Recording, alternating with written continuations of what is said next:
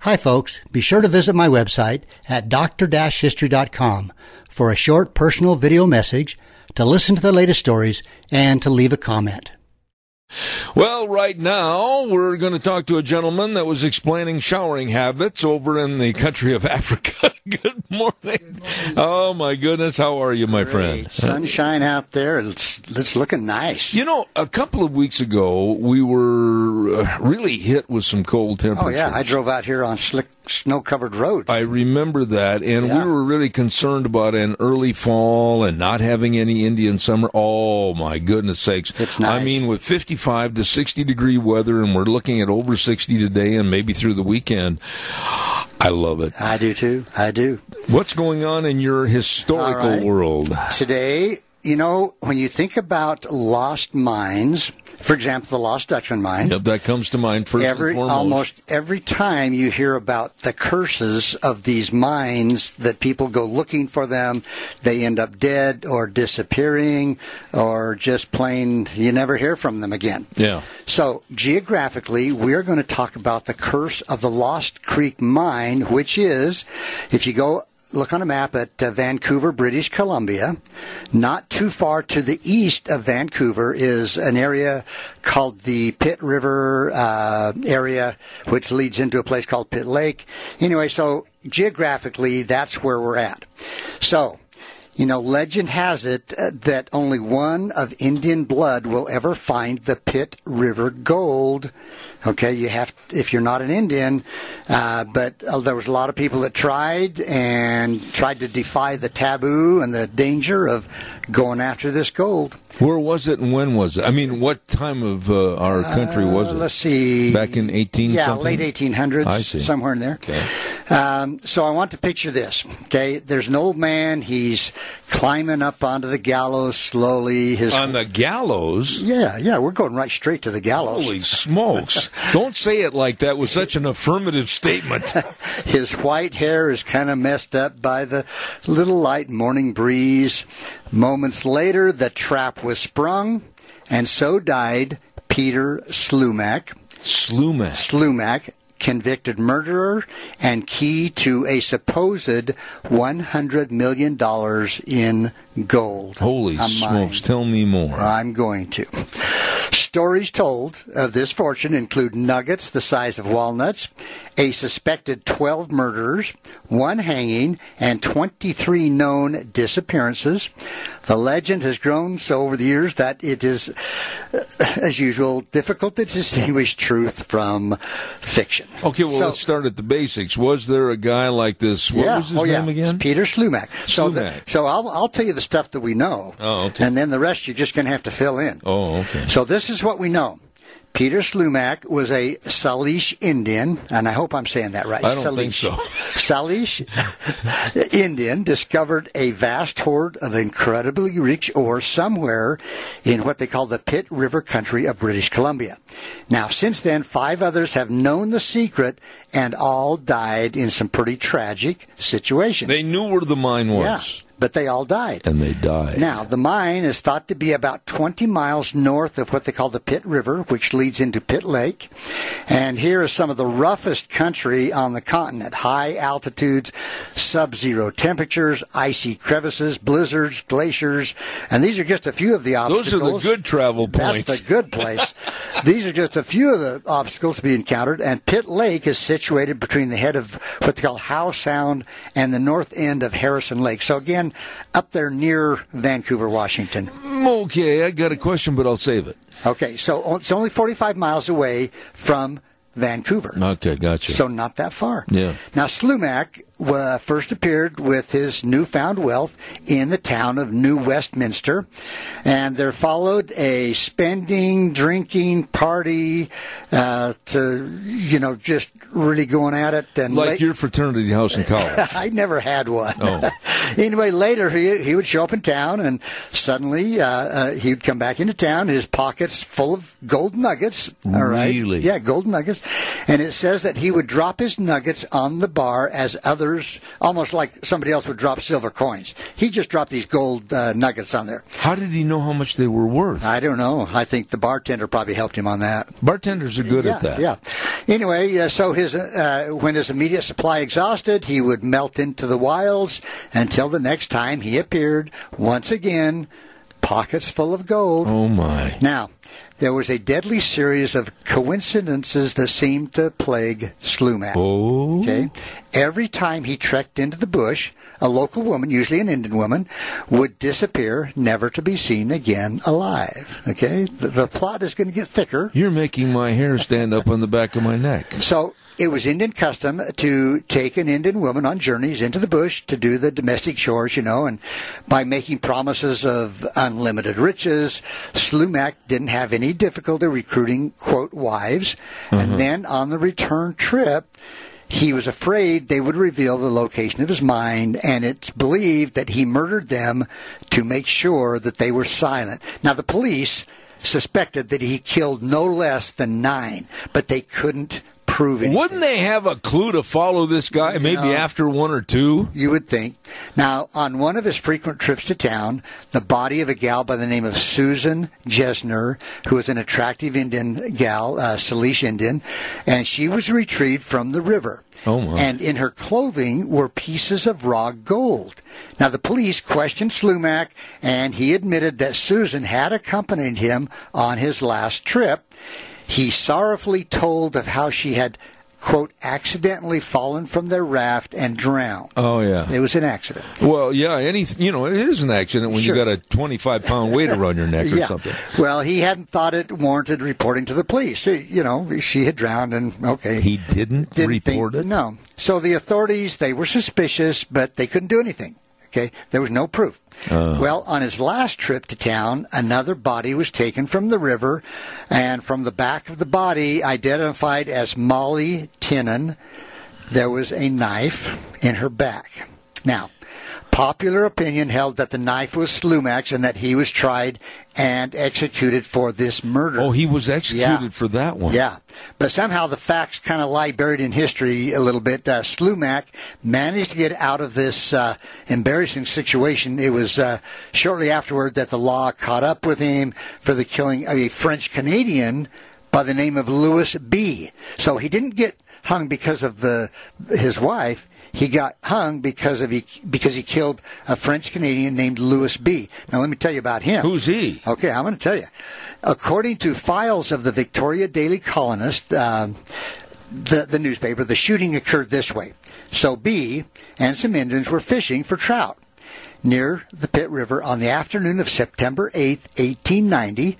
Slumac kind of came out from the brush and he approached the party of these guys that are just fishing. And B, this Lewis B, he went forward to meet him. And he said, quote, who are you going to kill today? Kind of in a smart alecky kind of Uh, uh, so he knew Slumac. yeah, yeah, they knew each other. Well, this didn't sit too good with Slumac, and uh, Imagine so uh, uh, you know. Anyway, so Slumac suspected that B was after more than trout. He claimed, Uh-huh. and was B so near the side of the mine that uh, Slumac uh, decided he just pulled out a gun and shot him, killed him. Oh, No, wasn't he with somebody else? Yeah, there were some other Indians And they stood there. yeah, but he got arrested on this, and this is why he got hung, because of killing B. So, for a man of Slumac's character, it would have been obvious uh, an instant that uh, this motive would seem to be more plausible that he was trying to, thinking that B was getting close to his uh, fine. Let me ask you a question. There, there were other witnesses to that murder, Right. But they didn't. Did they run away? They didn't try to arrest him or No, no, take he him was- into custody. No, he was arrested. Yeah, but it's- somebody must have turned him in then. Right, exactly. Okay. yeah.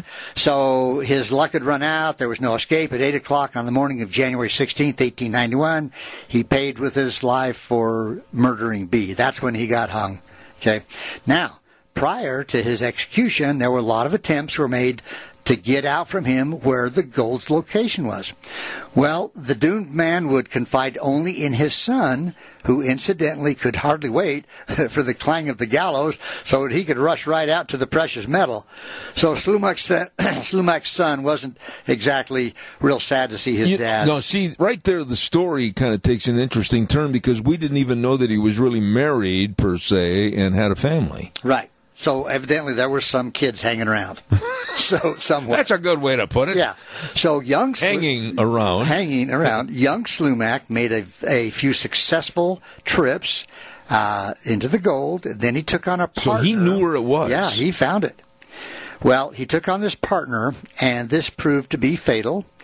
The two headed into the bush. Three days later, the, uh, the partner returned with all kinds of nuggets. Young Slumac was never seen again. Okay, he's gone. He's dead somewhere. You really are. Uh, Yeah. You're creating a web of secrecy here. Now, two Americans heard the tale and decided to follow this partner. Oh, look out! Okay, and they succeeded in doing so. Then they shot him. Wait a minute, I got to. Fu- Okay, now we slow got- down. Slow down, Turner. Okay, they being the The two part, the two, Americans. two Americans shot the guy that had killed the Young Slumac Slumac. boy. Yes. Okay, I'm, I'm okay, with you. are you with All me right. now? Okay. Now, A uh, whole bunch of. so they are supposed to have buried his body, uh, an axe, a mining hammer, and a pan of nuggets under the tent uh, rock of where he was staying. Now, it's recorded in old newspapers that in 1903, an Alaskan prospector named John Jackson emerged from the Pitt River country with $10,000 worth of pure gold. gold Pure, pure gold. gold. Now, uh, he also had a partner, but what happened to his partner cannot be figured out. Can't, another partner met his demise. Somewhere he may, Holy maybe smokes. Uh, he just went home. A note of caution to all people that want to form a partnership. yeah, Ain't going Don't to do work. it. okay, so this Jackson guy, whose partner somehow disappeared, traveled to his home in San Francisco, where he deposited ten thousand dollars of gold in the local branch of the Bank of British North America, and learned that it was to cost him his life. Oh, Okay. boy. Now, another now, guy. Now, now this is a little different, though. Okay. Doctors told him he was dying. The ordeal he had suffered had broken him. He had bad health, so he was going downhill really fast. Now here again, the legend kind of gets a little fuzzy. It's said that Jackson, with death looking over his shoulder, made two maps. He gave one to a nurse who was with him in his final hours, and one to a friend named Shotwell in Seattle. Now, with Shotwell's went a letter of instructions. According to the Indians, neither he nor the, uh, the nurse nor Shotwell attempted to find the gold, but they sold their maps, each of them for $500 apiece, to some other people. Really? Okay, now, so there was a landslide reaction that followed prospectors, supposedly, you know, how they always think they have the inside track Oh, as to yeah. how to find the gold. They packed in that whole area trying to find this, this gold. Well, uh, this precipitated the known disappearances of 23 men. Just disappeared. Twenty-three people. Yeah, that went in Disappeared. and, and never came trying out. to find the mine. Right. Now, many others are likely to have gone in the bush unreported, unreported and also never returned. But think about this. As I mentioned earlier, starvation, freezing temperatures, and inexperience. A lot of these guys, they didn't know how to handle themselves out in the wild. So they just went into an area yeah, it was rough. and tried to find a mine. Right. Yeah. Well, periodically strangers would turn up in the new in town with a map and two maps supposedly to lead to the gold or in existence in Vancouver today, but the Lost Creek mine remains unclaimed, still not found. Today. Yeah. Now, one of the most colorful of the characters to succumb to the gold bug was a guy named A.R. quote Volcanic Brown. That was his in- his his uh, For some reason, nickname. for some volcanic. reason, for some reason, I just want to leave that alone. yeah. Okay. He was known to have made four trips to the headwaters of the Pitt River between the years 1932 and 1938. So not That's that, when you were born. not quite. yet. On the third trip out, his toes were frozen, and to prevent gangrene from setting in, he cut them off with his pocket knife. oh. So that was now when you want, want to talk about tough guys, Volcanic Brown One little piggy went to town. One- and only four came home. But uh, you know, here's the thing, Zeb. He always brought out gold, and but he never filed a claim. Now the fourth trip was his last. He was added to the list. He of- didn't have any toes. he didn't, and he he ended up missing. Well, a search party sent in after him, came upon the remains of his camp, and buried under the snow were his few effects, including a shotgun, a small jar with a little bit of gold on it, but of Volcanic himself, there was nothing. So Slumak's curse had claimed another guy. How many people is this so Oh, I far? don't know, about around 30 or so, or more. Now, today, the search goes on. A new, Even today. yeah, yeah, it's still out there. And they think they know the general area. Right. Yeah. Now, a newspaper man in Westminster, uh, his name was McClellan. He was a city editor of the uh, paper called the British Columbia. And he says the site of the mine was shown him by a friend. Now, get this, Zeb. A friend of his, Wally Lund, who had the location revealed to him in a dream. I'd be a, I'd be a little, Oh, Little concerned skeptical. as to whether or not I should follow that. Yeah, yeah. Well, the common belief is that the gold is about 20 miles to the north of the Pitt River. Now, this Mr. McClellan feels that B, the guy that Slumac shot originally, Don't go back and try to retrace all this. was killed because he was too close to the secret. Well, the su- side of the supposed mine is a cavern. Uh, the area is swampy. The cavern supposedly is on top of a 400 foot rock named Sheridan Hill. They- They've narrowed it down, they think.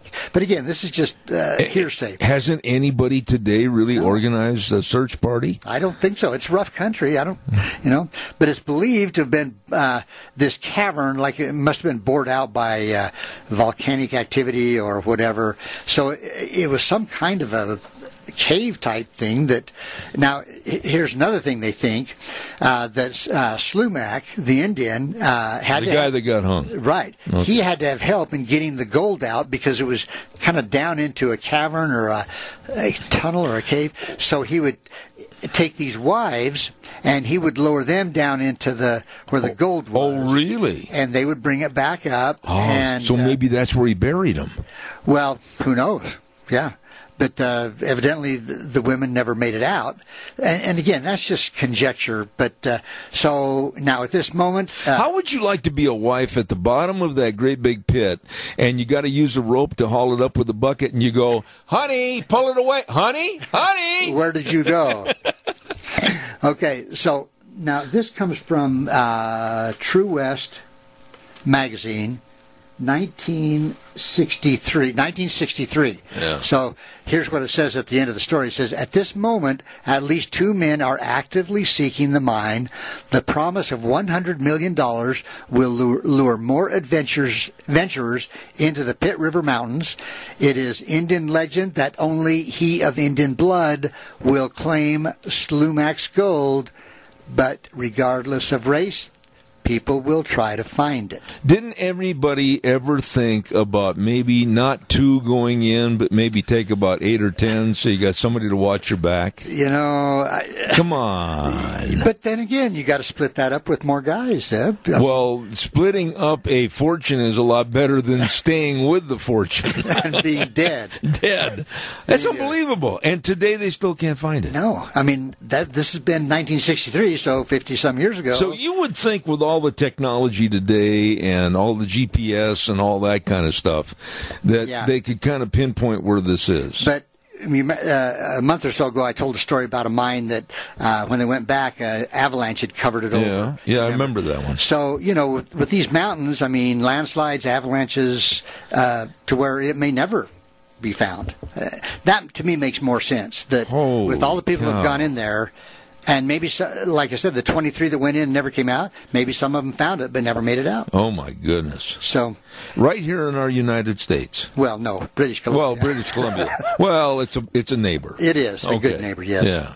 So that's the Holy story. mackerel. Of, you know, I bet you there's a lot more stories like that. I've I bought a mag or got a magazine that's full of lost treasure stories. Really? And I I will slowly bring those out every once in a while. You know, and then you know, like the old pirate pirate ships, you know, and they they all the doubloons and Oh, yeah. everything in the bottom of the ocean. Yeah, th- that's fascinating. Uh, see, what are those two islands off uh, down in off Texas? Uh, Oh, uh, you know, yeah. the two islands uh, can't recall, but they have found bes- buried treasure from ships that sunk and somehow got washed up onto those islands. I can't Yeah. remember the name of those Yeah, islands. all of a sudden, it let, not Galvin. Oh, my goodness, my mind's gone. I know the islands you're Yeah. referring to, yeah. Yeah, so- But you know, really, when you talk about history, and we mentioned this, and I've got about a minute left here, uh, history is so.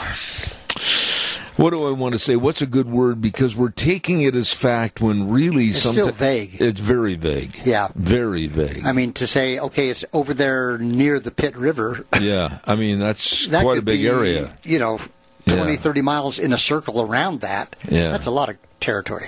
You know, and when we had uh, what was the gentleman's name from back in uh, Missouri? We talked about the Little Bighorn. Oh, uh, yeah. Um, Uh, no, uh, that hurts too because we had that all memorized. we got to think about considering going back there next summer and doing Oh, yeah. the program from the battlefield. oh, yeah. That would be That's something that our audience needs to know that we're considering. that Lance. Lance uh, Durrell. Durrell, yes. And uh, we were thinking about going back there. He's going to help set us up and doing a program called into the station from the little uh, Bighorn battlefield. Right, and hopefully interviewing some of those people, that their ancestors, The were- descendants. Right, exactly. Yeah. The That would be- chiefs and all that. Yeah. that'd be wonderful. Absolutely. It's quite a deal. I guess it's quite a gathering. yeah, and he said he might could get us some horses, so I'm Uh, going to take. absolutely. I'm going to take my saddle. Uh, absolutely. It's going to be, I think, one of the most interesting things. Uh, I, I'm looking forward to it. Oh yeah, I think it's going to be great. Yeah, and we'll get a phone line and we'll plug in and do the program from right there. that'll that'll be wonderful. Absolutely. Yeah. You did it again, Dr. History. And uh, by the way, he's leaving right now to go to Vancouver and he's got a shovel in his back and he's ready to go. so, Goodbye. yeah, see you later, buddy. Thank you.